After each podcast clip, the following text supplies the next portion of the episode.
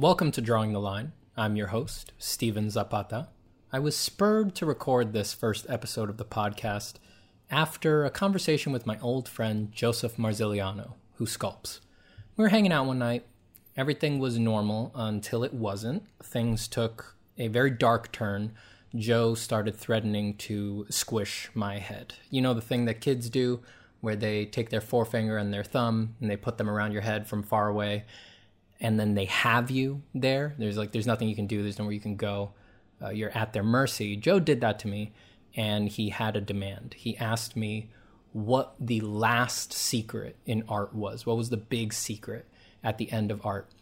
And I don't know if it was just the high stakes of the situation or the reality of my impending doom, but I was surprised to find that I had an answer. I told Joe the last secret in art is that you never figure out how you do it. And right away for Joe, it rang true. He knew it was true, and he explained to me how it was clear to him through his experience already that that was indeed the case. And then he took it a step further and he asked me, why is it that way though? And that's sort of a laster than last secret because it's a secret about life. It's that your whole life is that way. And he also saw that that was true immediately. So in that moment, we put the whole path of art into the perfect circle. It is the end at the beginning. That interaction with my good friend sort of contains my entire artistic metaphysic. And in seeing that that is the reality at the end of art, that whatever else is going on, however good you've gotten, whatever achievements you've gained, whatever mastery you have attained, you still don't quite know how you do it moment to moment. That being the fact at the end of art reveals it for what it is. It's one of the high mysteries. It's inherently mysterious. If you're never going to find out exactly how it is that you do it, it's a mystery. Now, this is not to be overlooked. This is not something to just be noted and then forgotten about. This is not just some quirky truth to be realized about art. No. This is something to be lived from. Or at least that's my opinion. That's my thesis. The path of art is the path of the controlled accident. It is a long journey that you're going to take where you are going to feel and think that you are doing things and in total control of things, and you're going to have eureka moments where you think, ah, I finally got it. And then upon closer inspection, you're going to realize that all of this is sand through the fingers. You can't grasp onto this. It was never as solid as you thought. And things that work one day won't work the next. Things that you thought we were going to be with you forever. One day you'll wake up and you realize you're not into it anymore. And you're going to go in this way and that way, veer left, veer right, go up, go down, every which way. And that's the way it should be with a complete art, with a high mystery, with one of the old esotericas. That is the nature of art. That's the nature of drawing, painting, all artistic practices. And it puts them in the hallowed halls with all other contemplative practices. It's right up there with meditation and all of the wackiness people experience on psychedelics. So, what does it mean to be on a path when the end result of this path is that you never really figure out where you were, how you got where you were going, that it's all inherently mysterious? What does it mean then to be on the path? Well, I think of it in four stages beginner, intermediate, advanced, and master. But the key here is to not think of these stages in the way tr- people traditionally do. It's not about what's on the paper. The way that I think about them really has very little to do with how quote unquote good your drawing is on the paper. The way that I think of the stages of the path of art is experiential. It's about how you feel while you work. Really, I think that's all you can actually grasp onto because your opinions about your art change day to day. Your goals with your art change day to day. And other people's opinions of your art change day to day. So if you externalize the path to the results that come out on the paper, there's only so solid that understanding can get. On the other hand, if you look at it experientially, if you look at it as how you feel in your art practice on any given day, that's going to wind up squaring more with reality. You can feel like a beginner one day and a master the next, and then back to beginner the day after that. Because there's no real plateauing and there is no true solid achievement, right? And that may sound sort of uh, depressing or negative. No, no, no, no. I think it's actually much more inclusive and a little more honest to how things feel day to day as a practicing artist. Because no one, even someone who's been practicing for years and years and years and years and has a career and is an experienced professional, they don't necessarily feel that way every day, right? Let's say that they feel that they are an advanced artist, right? There's very few advanced artists who feel advanced every day. When they encounter a new problem, when they come upon an obstacle, they feel like a beginner again. And when they're struggling with that problem but getting some results, they feel intermediate again. And then when they're in their comfort zones and doing stuff that they really have a grip on, they feel advanced again. But it changes. It changes. Hopefully, as an artist, you're not doing the same thing all the time, every day, over and over and over again. Hopefully, things change. If it was always the same thing over and over again, you wouldn't do it. You'd be horribly bored by it. It'd be as if it had already happened. Let's take a look at the steps real quick. Let's just blast through these. The beginner. The beginner is marked by a lack of fundamentals. Now, everyone lacks fundamentals here and there. An advanced artist doesn't necessarily have a grip on everything that we traditionally consider to be the fundamentals. But the beginner has a weak enough grasp of them that they prevent him from pursuing his ideas. That's really what marks a beginner. So if you're a beginner, you have plenty of ambitious ideas. They sort of are what put you on this path of wanting to be an artist. Let's say that you have an idea for a comic book that you want to make or a video game that you want to design or something like that. You have this big ambitious idea, but you just know that the skills that you have are not going to be enough to present that idea in a way that's going to communicate it effectively to the audience that you want. You already know that. So instead of pursuing it, you see things in your idea that you need to work on and you pluck one out and you work on them in a fundamental capacity. So, if for the project that you have in mind, the dream ambitions that you have, you need a good grasp of perspective, you go and you draw cubes and you do fundamental exercises. And every now and then, as a beginner, you may do personal work that is not necessarily just a study or an exercise. You may still do just creative, imaginative work, but it's not the full extent of your ambition. It's not that comic that you want to make. It's just a standalone piece, something like that. The intermediate stage is reached when you have integrated some of those fundamentals. So you've started to get a grip on your perspective, for example, and then you start doing imaginative work that is not necessarily the most graceful. It's not necessarily the most virtuistic way to do that idea, but now you can grapple your way through it, right? You're not totally in the dark. And even if you hit a big roadblock, you can find references and resources that will help you get through the roadblock. So you will eventually be able to communicate your idea. It's just not very easy. It's a lot of conscious hard work, and it doesn't necessarily come out super graceful. You know, people can kind of tell you sweated over it. Now the thing is that in this stage you can actually have a lot of chops, right? You can have you can be a pretty skilled artist and you might have been drawing for years and years at this point. But it depends on your ambitions. So if your ambitions are very big, even with years of mileage under your belt, you might still be an intermediate in relative regards to the scope of your ambitions.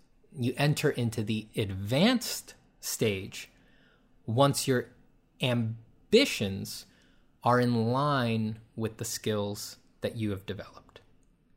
So you've integrated enough of your fundamentals, you've integrated enough aspects of your practice that you are finally tackling your big project. Now, notice that the way that I'm putting this allows for a little bit of a strange situation where on any given day, right? Even as a beginner, let's say you've only been drawing for a week, right? You could get fed up and go for your big project, right? You can start drawing the comic, you can start making the video game, even if you've only been practicing for a week, you don't have a grip on your fundamentals, you're still a baby at this. You can still go for your big ambitious project, right? So, does that mean that that's not allowed or that you shouldn't be doing that? No.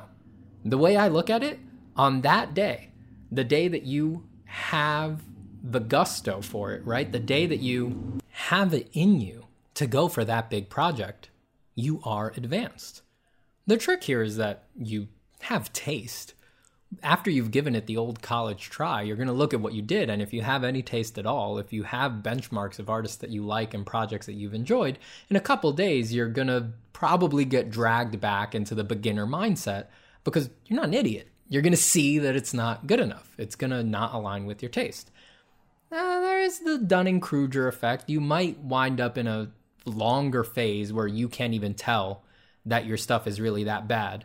If we table the Dunning Kruger effect, the idea that you are so lacking in skill that you can't even tell how bad your art is, right? If we just table that, if we assume an artist who has enough acuity of vision that they can sort of realistically place themselves in some imagined hierarchy of skill, the experiential stages of this way of looking at the path of art sort of prevent any imagined egotistical ladder of progression that is solid and that there's no backward steps or anything like that. Like, none of that is real, right? Like, however your practice has gone in the past, that doesn't guarantee future results. It doesn't dictate that you're always going to have perfect days because you've ascended to such and such level. Like anyone who's been doing this for long enough knows that that's just not the case.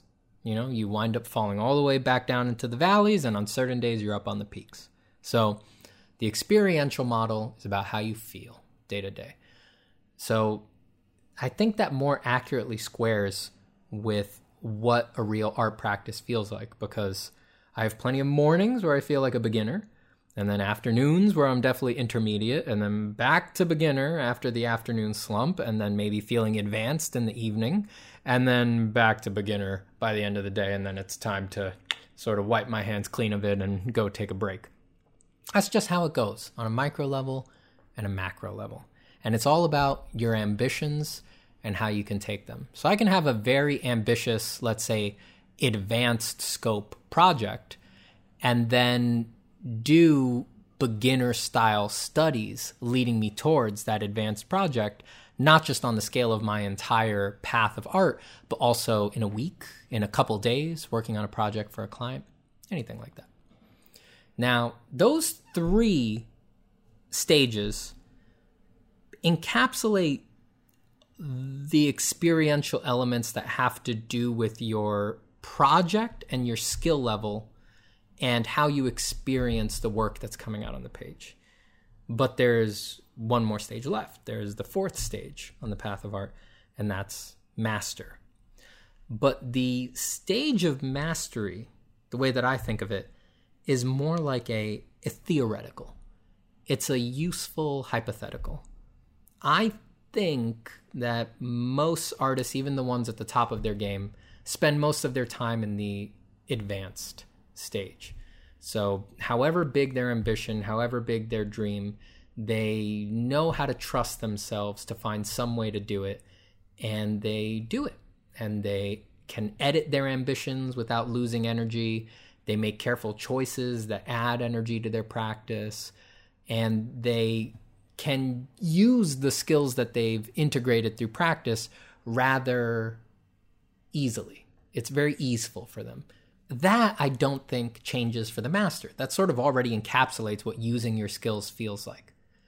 I think the hypothetical further level of mastery is more that those abilities and the feeling of what it's like to create goes a step beyond. Now it's not just about how you execute on the page. Now you've been doing this long enough that it's bleeding into everything. It's becoming every part of your life. The master, as cliche as this sounds, would sort of live and breathe art, right? And I, whatever you think that is when I say it, it's probably not actually true for anyone. So it's more like a hypothetical that we can create with language and syntax, right? I don't think anyone's living that way, but it's a useful framework for us to analyze what we're going through in the other stages.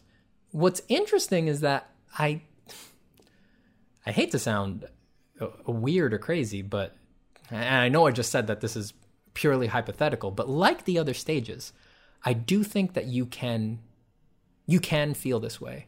It's just that it, it wouldn't be permanent, right? And I think even a beginner, someone who's only been drawing for a week or two weeks or a month, whatever, just someone right at the beginning of the journey, they can have moments where they feel like a master. And I would say that those moments are moments where everything has come together and you really understand some improvement or progress that you've made and then that gives you a lot of energy. I mean, I think if you've been doing this for a while, you've definitely, at least I hope you've had days where a drawing goes well enough or felt good enough while you did it, regardless of what's on the paper, that when you get up, you feel great, man. You have a ton of energy. You feel like you can take on the world. It's like a like a weird ecstatic feeling. You just every it aligns everything for you in your life. And you sort of get this feeling that if you could handle this, if you could make this work, you can handle anything. You know, you can have that conversation with that family member. You can do that thing for someone that you love. You can overcome this other obstacle that has nothing to do with art because you see clearly for a moment, and this vision isn't always clear, that those same principles that you needed to understand and execute to make this drawing work really do apply to everything. So that's it, baby. That's what you want. You want art to be your life. You want your life to be art. You want everything just mixing into everything else. Mmm, just an undifferentiated, glowing, prickly, tasty, languid, beautiful soup of art making and feeling good and joy. It's not always like that. The truth is that it's not always like that. And sometimes it is. Sometimes it is. And god damn it, that feeling is worth going for. But it's just not always like that. And that's why, to me, these stages, it's very important to understand that you're one thing one day and you're another thing the next. I know for me, there's most of the time I feel intermediate, you know? Some days I'm a total beginner all, all over again. Some days I'm less than a beginner, I haven't even started. And in fact, I don't start. I'm like, it's not to fucking pan out today, and I go do something else. Other days, you get lucky. You feel advanced. You feel, oh, yeah, no, I, I got this. This is fine. Doesn't matter how big the job is, no matter how big the task, no matter how big the ambition, how scary the dream. Oh, can be done. It all seems so clear it's not really as confusing as you thought it was a lot of the time. And then every now and then, every now and then, not often, not a lot, every now and then you get to feel like a master. And again, has nothing to do with how good the drawing looks on the paper. All right? You need to get that out of your head. It's not really about that. And that was never what it was about. It's about how you feel. You only need maybe even just one time in your life to feel, not believe intellectually, but feel that drawing saved your life. You're a master forever. It's done. The whole effort is vindicated. The entire endeavor is mm, right there, so perfect, so clean. Everything else kind of unnecessary. You could drop dead right then and there. You only need that every now and then. You only need that every once in a while. It's a great way to start over. It'll rejuvenate you, give you a kick in the ass, change everything. That's a good thing. But I hope that looking at these stages this way can help some people who are near the beginning sort of get out of the browbeaten vicious cycle kind of a loop that I see a lot of artists getting into online. You know, you're allowed to feel like a beginner. Know truthfully that even after 20, 30, 40 years of this, there will still be days where you feel like a beginner. You might go every day feeling like you're a beginner. And know that you are also allowed to, in the middle of this time that you know you are supposed to feel like a beginner, where you suck, where you don't have the chops yet, you are allowed to have days where you feel advanced. Guess what?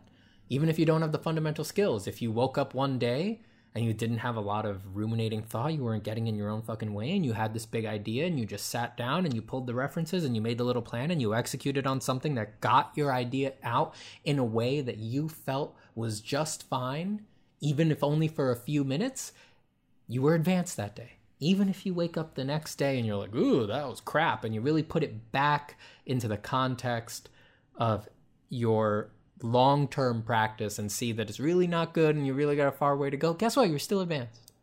Still advanced. You still experienced the conception, execution, and ending of that piece of art in the same way that any advanced practitioner does. On that day, you got to be advanced. And further down the line, after years and years of practice, you're going to get to feel advanced much more often. And that's a worthy goal, worthy goal to get to. I wonder how many artists feel like masters on most days. How many really feel at the absolute bleeding edge of what's possible in art. I wonder if there's any who feel that more than once a year or something like that. Maybe once in a lifetime. I wonder. Is there anyone who feels that way all week? Could it be? I wonder.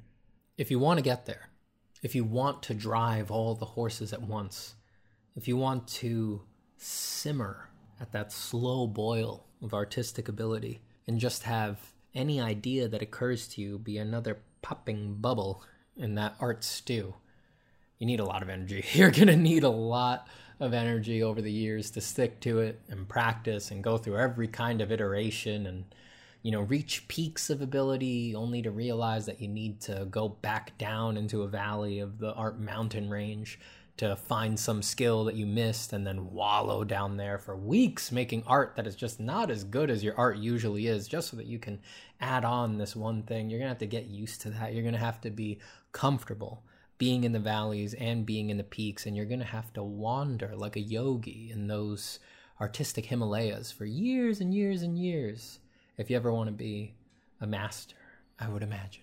So, how do you get that energy? Well, if I'm realistic with you, I don't think hunger for status is going to do it. It's not going to last long enough to keep you motivated.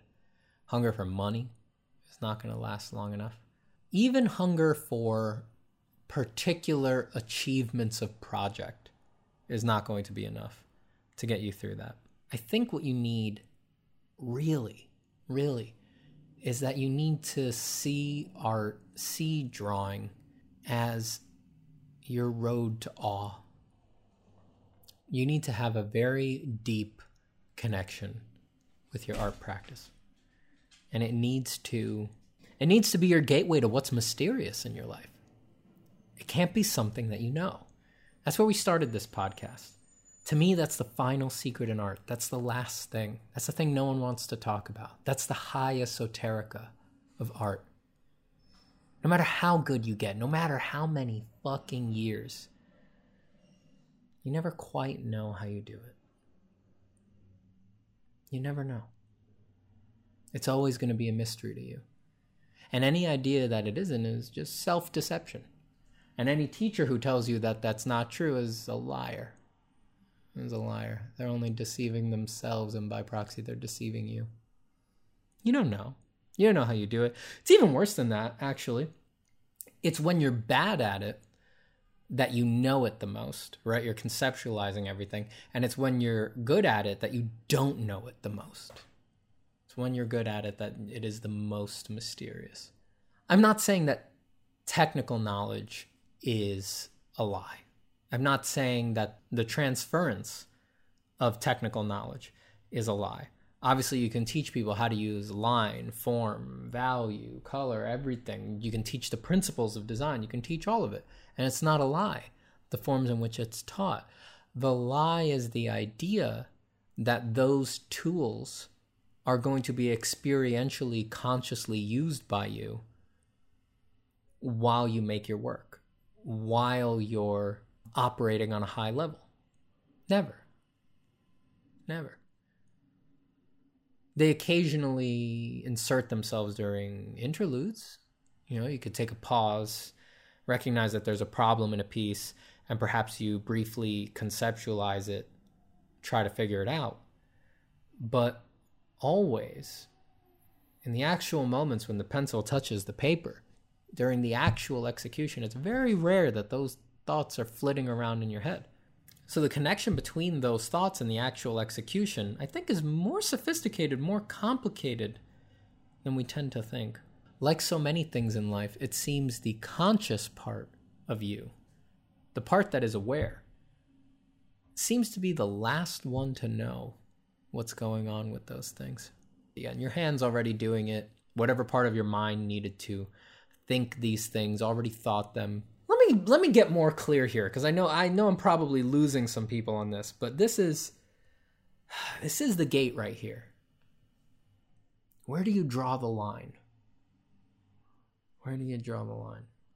It's difficult for me to express these ideas about art just bluntly, straightforward, because I acknowledge that there is nowhere to draw the line. There is nowhere to make the barrier between art and life. So I, resi- I hesitate to put my real thoughts on these things uh, forward so directly because it's very cl- it'll be very clear to anyone that these things must also be true about everything in life, and they're not things most people want to hear.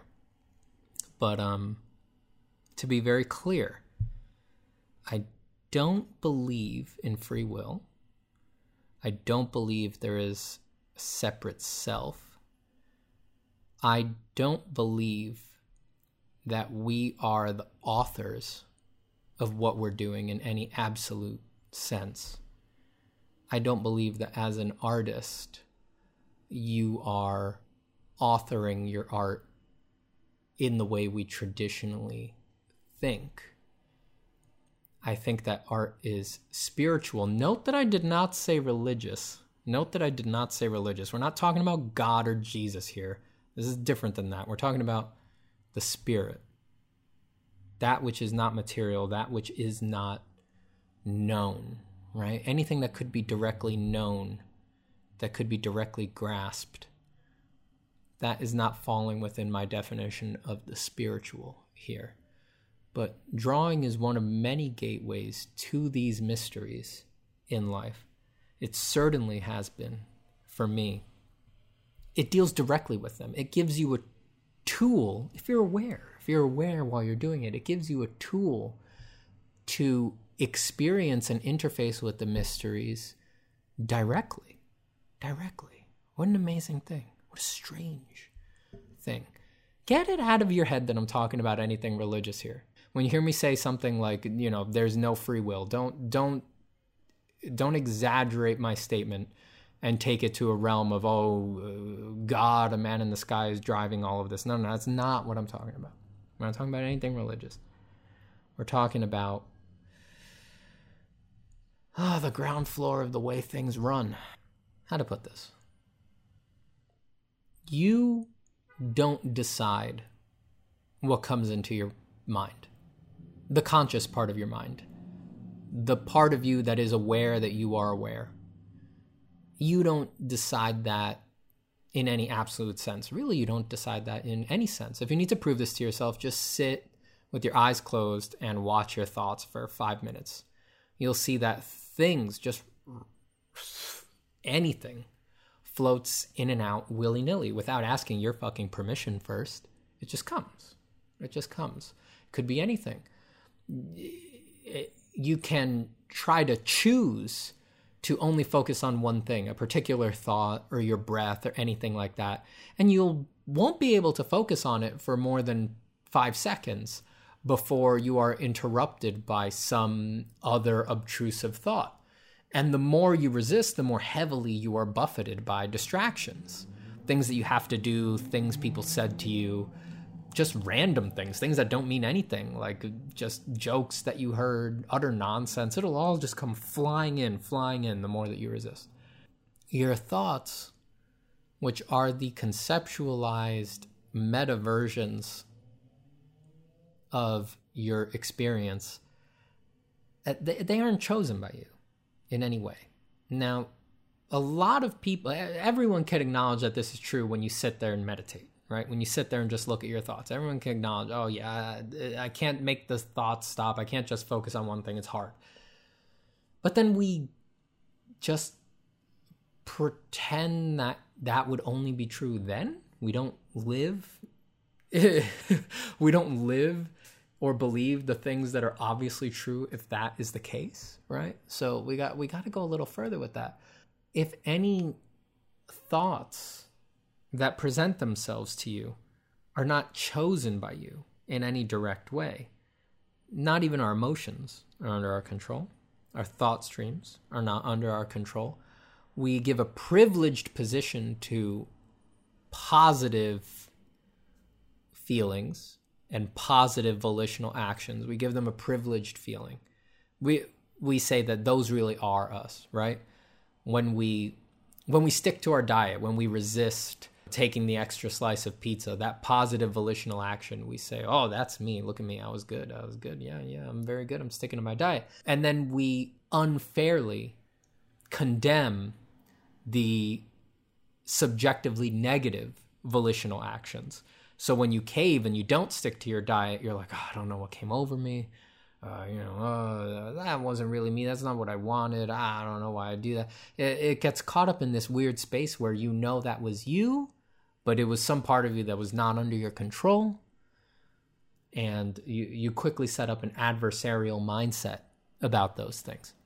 But the truth is that it was all out of your control the positive and the negative.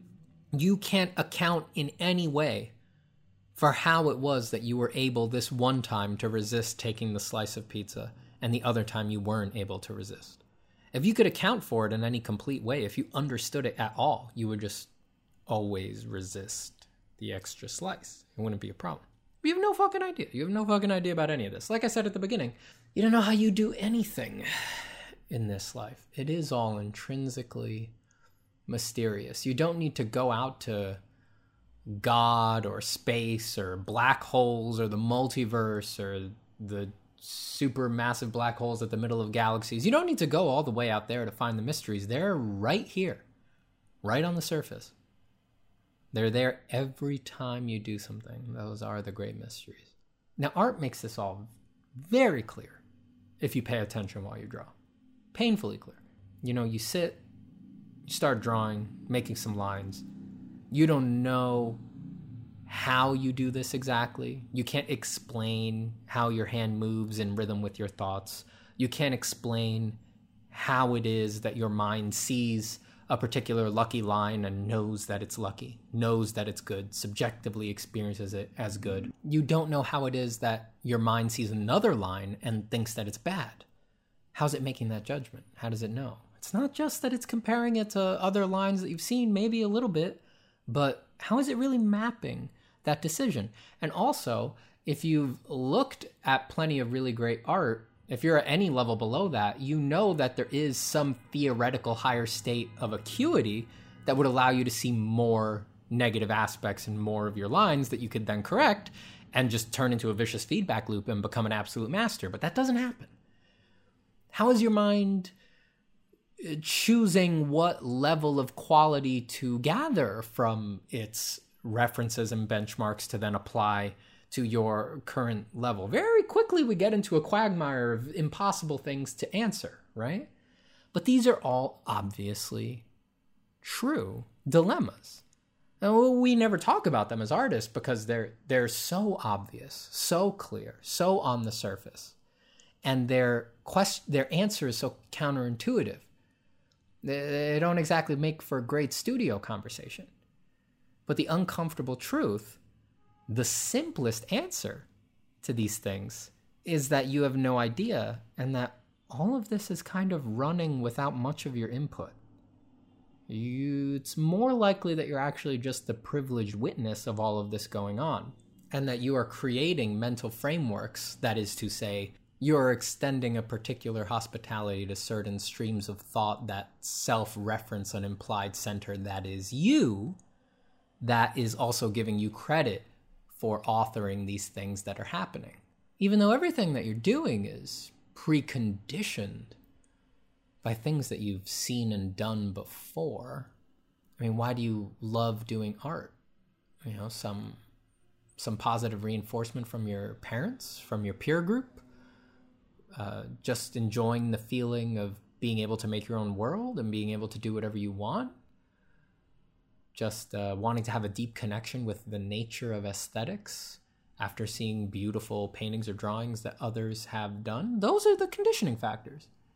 Those really, somewhere deep down, must have affected you early on and probably are still part of your journey.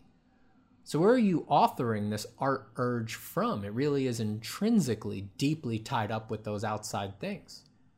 And sure, it's getting filtered through this little nook in your personality that likes those things, but did you choose that nook? if you did, why don't you choose some other nooks that also wind up with you having six pack abs, being incredibly erudite, you know, reading 300 books a year? Like, pick all the best nooks, you know? your personality is not completely under your control, comes down to hidden and implicit interests. Really, that's so much of it comes down to that.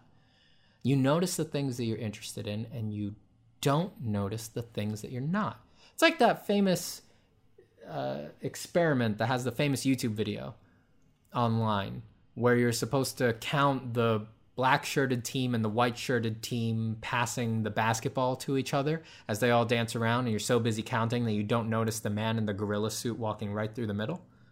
We all love that video. We, have all seen that one. It's been proven in other ways in other experiments, but you know you don't see what you're not looking for. You don't see what you're not interested in. It's not a hidden man in a gorilla suit. He's quite obvious in that video. And we all just take that as a funny little thing, fun video to watch, fun experiment to run, weird thing to repost. What if you what if you lived by that? What if you actually took that true? What if you actually settled into what that means for you? You only see the things you're interested in. What does that mean for what's good and bad? For what's useful? Does those really matter? To your mind, to the part of your mind that's under the part that is self aware? Not really. Not really, friend. Good and bad don't really matter to that. There's only what it's hopelessly interested in. And you don't really have a lot of say in that, do you? No. I mean, you see that all over the place. That is that seems to be a, a core foundation of our adversarial mindset towards our willpower. You're hopelessly interested in art. That's why you're doing it now. Now you might not be hopelessly interested in it forever. Well, that would get kind of boring, wouldn't it? It's not really up to you. You don't get to decide where your interest lies. You don't get to decide what you like or what you don't like, what you're interested in, what you're not interested in if that were the case, you would just choose to enjoy all music, right? But you only like certain types. It would obviously be better to like all types of music equally. Everywhere you go, every song you hear, oh, you love it. It's your favorite song. I mean, it's not like that. The bigger question that I want to raise is if you're not really choosing to choose any of this, if you're hopelessly interested in doing art the way that you want to do it. Isn't that something? What a gift this art is. What the fuck is going on here? Wouldn't that mean that every time you tear into a piece of paper, you're taking a couple more steps on this journey through a dark forest? Are you not treading paths by moonlight that none other would tread, that none other could tread? who knows where you'll end up? Will you be behind the pearly gates in the joy of ecstatic bliss in the hallowed halls of art? Will you be forever lashed to the lake of fire? In the pools of art angst, who knows where you might end up? It could be anything. How exciting, how extreme. I think so, at least. There's a lot of energy there in seeing that it's not just about your end goals, in seeing that there's every opportunity every time you sit down and draw to find out something about yourself. That's what's happening every time. That really is what's happening every time. If I sat you down, I bet you could tell me what your next drawing is going to be. I bet some of you could tell me what your next five drawings are going to be. But hardly any of you could realistically tell me what your next 10 drawings are going to be. Even if you only draw neck up portraits, I bet you couldn't tell me what the features of those next 10 faces are going to be. There's no fucking way. Even if you could, you'd totally be wrong. You'd veer wildly off path after your third drawing. That's because every moment, every time you do art, you're finding out something about yourself. And not in a pastiche cliche way. I mean that as deeply as possible. There's information there, real weird information about what you are hopelessly interested in. There's something very mysterious there. You're finding out a lot. That's what allows art to open up as a road to awe. And it can be an incredible mirror for the world outside and inside.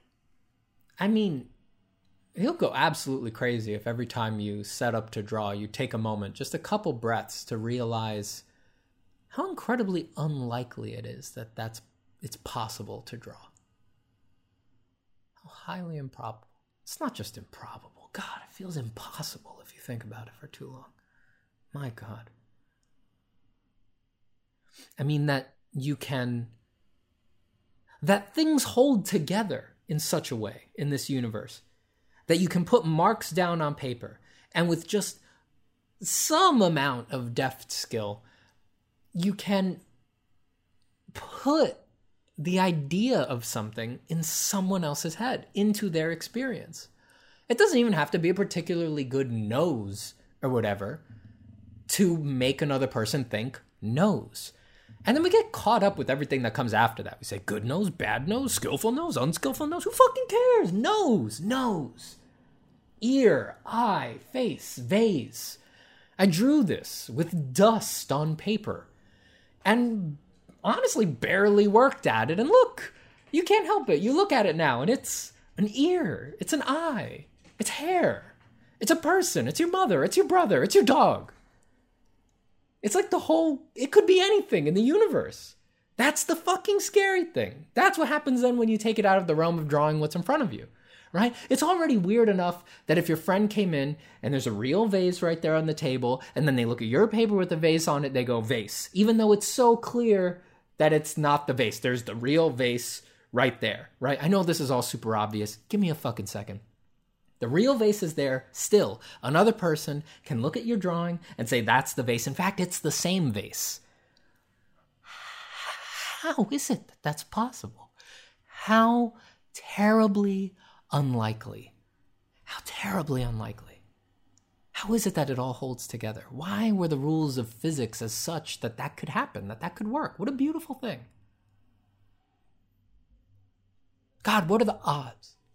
Now, we go into the realm of drawing from imagination, now things get deeply odd. Now things are really weird. Monster, creature, abstract, landscape that looks representational but never existed. Now, this thing that you have inside that you are quote unquote maybe visualizing inside. Pff, we could talk about that for a long time, but that thing that you have inside, you put it down with no reference, not looking at anything else out in the world, just remixing things that are floating around. Ugh, I want to resist saying inside because where's that? Things that are floating around that you've seen, you remix them and you produce this thing that never was and never will be, and you show it to someone and they see it and they get it and then forget the judgment. Forget whether it's good or bad. Fuck it.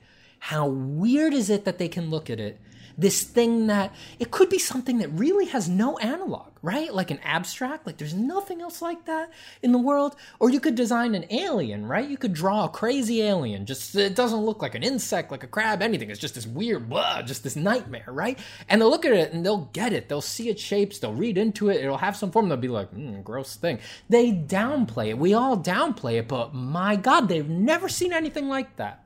They've never seen anything like that. And they get it. Isn't it haunting that you have the potential for that inside and that also the audience on the other side has the same potential? They're as creative as you. You get what I'm saying? For however hard you work to create it, you could have slaved on it for hours, for days, months. When you give it to them, they recreate it in the moment, right there in a heartbeat, in a flash, in a flash and they are now hopelessly betrothed to it. Now it would be so hard to make them unsee it the way that they have seen it. What is happening here? What is happening here? What is it? What is that? What is that? Ooh. You see how that calls into question all your barriers, everything man, woman, race, language, ethnicity, nationality, where you're from, fuck it. This planet, wherever the fuck anything is going on, if that's possible, where are the barriers? Show them to me. Can you put your finger on it? I can't. Not anymore. I used to. Shit. There's something very strange going on. When you draw, pay attention very clearly. You don't always have to. You don't always have to pay such close attention. But try it every now and then. Really feel everything that's going on. Open yourself up to the thoughts that are coming in and out of your head. Try to pay attention to where they're coming from and where they're going. The feelings, your hand and your arm, even the way your eyesight is changing while you draw? How often are you really tuned in to the nature of your vision while you draw? You ever been drawing, start daydreaming? Sometimes it's a very visual daydream. You're in another place completely, but your hand keeps drawing. And you're unaware of all of this until you snap back into it and sort of looking at your drawing again. Even though you've been looking at it. You've been looking at it, you just haven't been sighting it. Suddenly you're sighting it again. You ask yourself, where was I now? Where was I? And our reaction to that often is, oh, I gotta focus, I gotta concentrate. Put your focus on everything. That's what's gonna happen anyway. All those things are still gonna happen. The whole process is still gonna run. The process is more complicated, has more things involved then you are willing to allow it. I'll tell you where I am. Let me let me level with you about some stuff. Let me tell you how I experience some of these things. Maybe this will open up doors for some of you. And these are just words. You don't have to believe any of this. You'd be crazy not to. But you don't have to believe it. The art process for me is not just the things I would like to afford as being the art process. It's not sharpening my pencils. It's not making thumbnails. It's not turning the thumbnails into sketches. It's not turning the sketches into drawings. It's not turning the drawings into illustrations. It's not doing color fills, doing color thumbs. It's it's that those discrete parts of the art process, the stuff that's in tutorials. But as time has gone on, as the experience has opened up, it's very clear to me now that it was never just that.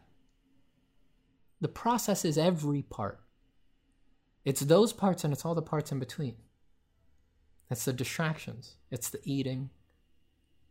It's the talking with friends. It's the petting your dog. It's the dancing. It's the fighting. It's the being sad. It's the being happy. It's the being confused. It's the being incredibly focused. It's in the feeling connected and then feeling completely disconnected. And all those things can happen at the drawing table or not, but they're all part of the process. There was never anywhere to draw the line. It was all one practice. It was all one movement. None of it entirely in your control. Some of it a lucky line that just occurs and then is interpreted as lucky. Some of it a crooked line that just occurs and then is interpreted as crooked. They get stitched together. Sometimes you don't know how they're being stitched, being interweaved while it's happening. And then you look back the next day, the next week, the next year, and you see, oh, r- really? Really? you know that feels so much like what's going on now and i didn't i didn't know back then it's like you're talking to yourself through time you're always setting yourself up and tearing yourself down you're always losing yourself and finding yourself and if you zoom in just on one little part of your life just like you zoom in on one little part of the drawing, the whole thing falls apart. And then you pull back to a different scale, and the whole drawing, your whole life holds together. And then if you look at the drawing framed on the wall, is in the context of your room, the same way that you fit into a very particular context.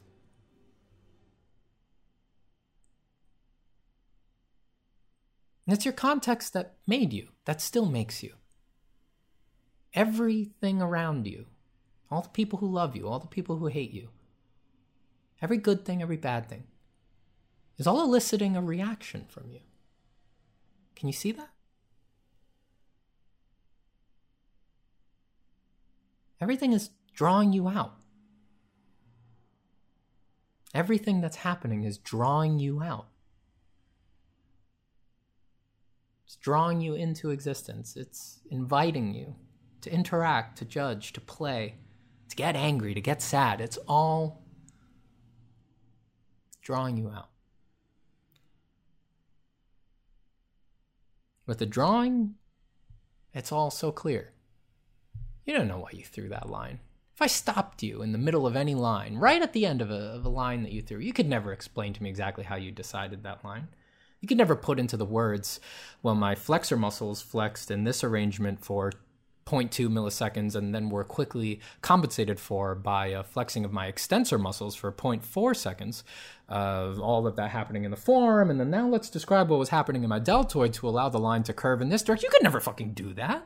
All that stuff is just done effortlessly it's all run by you no problem oh less than no problem joyfully free from interruption. You can never explain it. You can never explain it to me or anyone else who stops you in the middle of the process, but it all runs. And then after you throw the line, every now and then, not by choice of you, your brain clicks in and goes, Oh, that wasn't very good. Oh, that wasn't very, that wasn't my best one. Oh, now that's nice. Obviously, if you could choose that, you would just on days that you're depressed about your art process, choose to think it's all good because then that would give you energy. But you can't do that. You can't do that. Every line, every shape, every form, every flow, it's just drawing you out. And there's no resisting it. You're doing it hopelessly. Saying that's good, that's bad, that's nice, not so nice. And that's you. that dreams you into existence moment by moment. That then makes you like this kind of thing, not like that kind of thing. That differentiates you.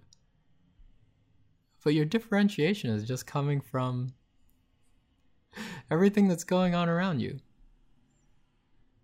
You're drawing your whole life. That's that's your secret soul. It was never inside. Not hiding anywhere in the labyrinth of your mind. Where is that? You can't bring that out. You can't show me that. You can't put your finger on it anywhere. All of you is in the secret hospitality you extend to all of these things you're interested in. My God.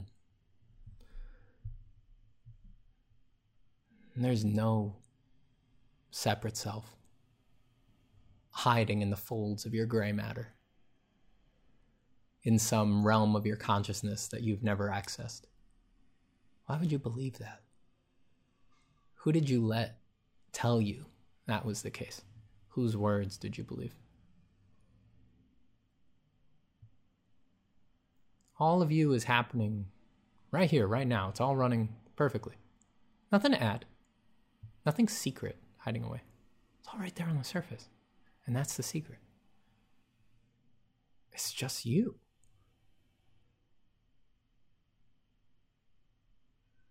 Even if you're drawing the most far out thing, it's just you. Being done, being run by a process that you don't control in any absolute way. And yet, there's the thing weird. Weird. For that to be possible, there can't be a separate self. It all has to be union. There has to be an empty space in the middle. Now, don't think empty in the negative way. Nothing negative. Think of emptiness more as open, infinite potential. Something that is truly empty, something that is truly nothing, is the ultimate potentiate space for any possibility. That's clear on any blank sheet of paper. Anything could be on any blank sheet of paper. You could accidentally draw the vision from any corner of the universe. That's all within the potentiate space of that blank piece of paper. But it's not the paper doing it. It's you. So there has to be a deeply open part of you.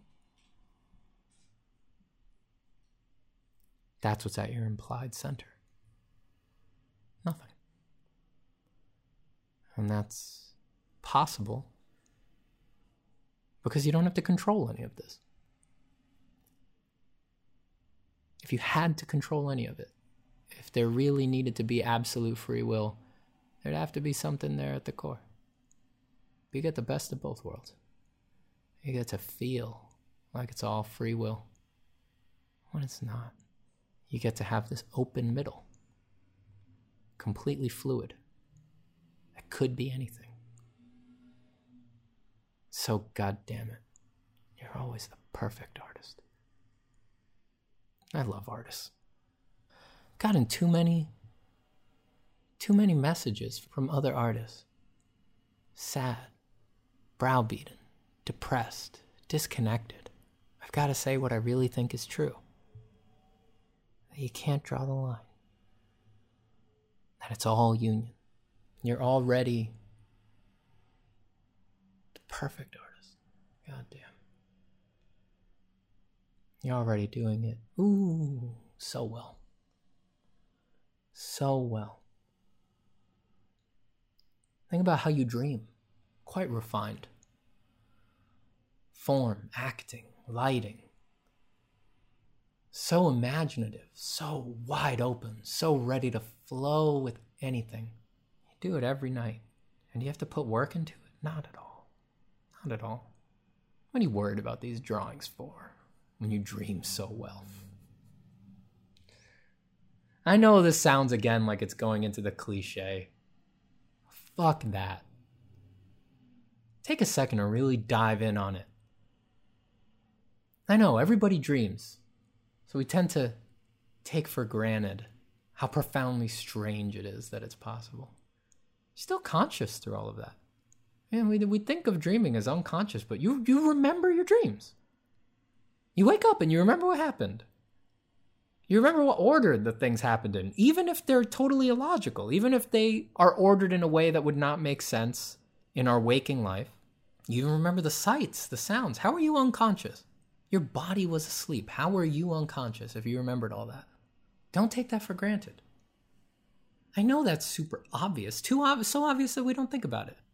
Turns out the the empty openness that is you, that is aware that it's aware, can abide in even those topsy turvy impossible realms. Sometimes in those dreams, you're not you. Sometimes you're you in a very unusual situations. Other times, you're not you. You wake up, you, I had a dream that I was my mother, I was my dog, I was a peasant in France. Like, she could be fucking anything. And it's all continuous. It all holds together.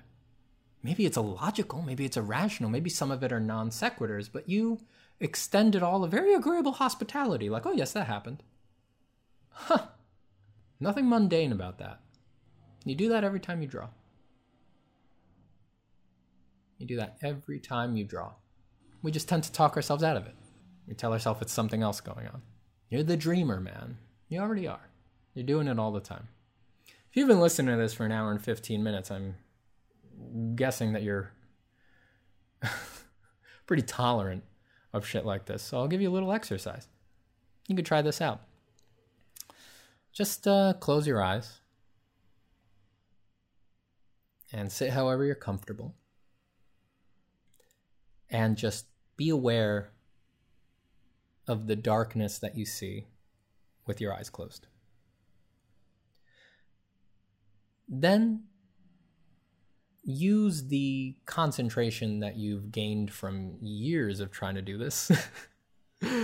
I'm just kidding. You will you'll need some amount of concentration. It probably need to build up, but this is totally possible, right? You don't need to take my word for it. Just try it. You know, it might not work the first time, but if you try it for a bit, uh, I think you'd be surprised by the result. Just pay attention to the darkness behind your closed eyes. It's never quite dark. It's always shimmering, right? There's like movements, weird flows, little pinpricks of light. It's just it's hard. It's so hard to describe, but it's not just pitch black, right? There's some weirdness going on back there. And whenever you get distracted by a thought, just come back to the darkness behind your closed eyes. And just try to keep looking at it. And notice that even though your eyes are closed and there's nothing else to look at, every now and then you'll realize you weren't looking at it. Eh, you were looking at it, but you weren't sighting it. It wasn't at the forefront of your attention. Just keep coming back to it. Keep coming back to it. Looking at the, notice the differences that are happening. Notice the changes. Notice the little pinpricks dancing around, sort of flitting around, and things getting brighter, things getting darker. And see what happens. I'll tell you what happens for me every now and then when I do this. And after it's been a while, several years of, you know, meditating and just trying to concentrate on my breath and sensations in the body, just all basic mindfulness training. You'll find if you can pay attention long enough with enough acuity, every now and then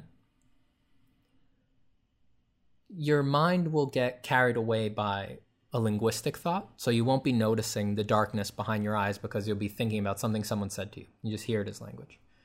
And you won't be noticing the darkness behind your eyes because you're feeling a feeling in your foot. And really, your whole consciousness is just down there. It's just in your foot. You don't notice the darkness behind your eyes anymore. And then every now and then you'll get that other kind of mental focus where you're in a visual memory or in a visual imagination. We've all had that. When you're daydreaming, you're not just thinking you're daydream, you you see it. Sometimes you see it. You're like cutting a sandwich and all of a sudden you snap back into cutting a sandwich. You realize, "Oh, I wasn't looking at me cutting the sandwich. I was imagining that girl that I saw get on the bus or something like that. every now and then, if you do this exercise, you'll tune in, you'll snap in to the moment where that visual thought, that visual imagination, self dissipates and you go back to the darkness behind your eyes. You'll actually be aware as it self dissipates. And guess what? This is the wacky part. You'll see it like a dream, but you're not asleep. You're not even really in that dozing off state that you're in sometimes when you're just rolling around in bed in the morning and you don't want to get up. You're wide awake. You just suddenly realize that every time you're carried away, that really is like a dream. There's very little difference. And it seems that visual component can happen anywhere, asleep or not.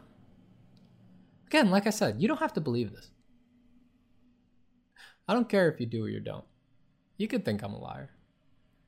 What I'm telling you is that if I sit there and try to focus on the darkness behind my closed eyes for 10, 15 minutes, every now and then, when I come back to that darkness after having been carried away by a visual imagination, I'll actually get a split second, maybe even a full second, where that visual imagination is there, present, in my sight, in a very weird way, even though I'm fully awake.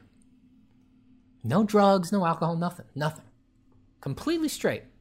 Not having consumed anything for weeks, whatever, irregardless of that. Now, why, why, is, why would that be so strange to accept? When that's what happens to you every time you go to bed. You go to bed, you close your eyes. Sometimes while you're trying to fall asleep, you're aware that you're looking at darkness, and then all of a sudden sleep overtakes you and you're off somewhere else. Is it really so different?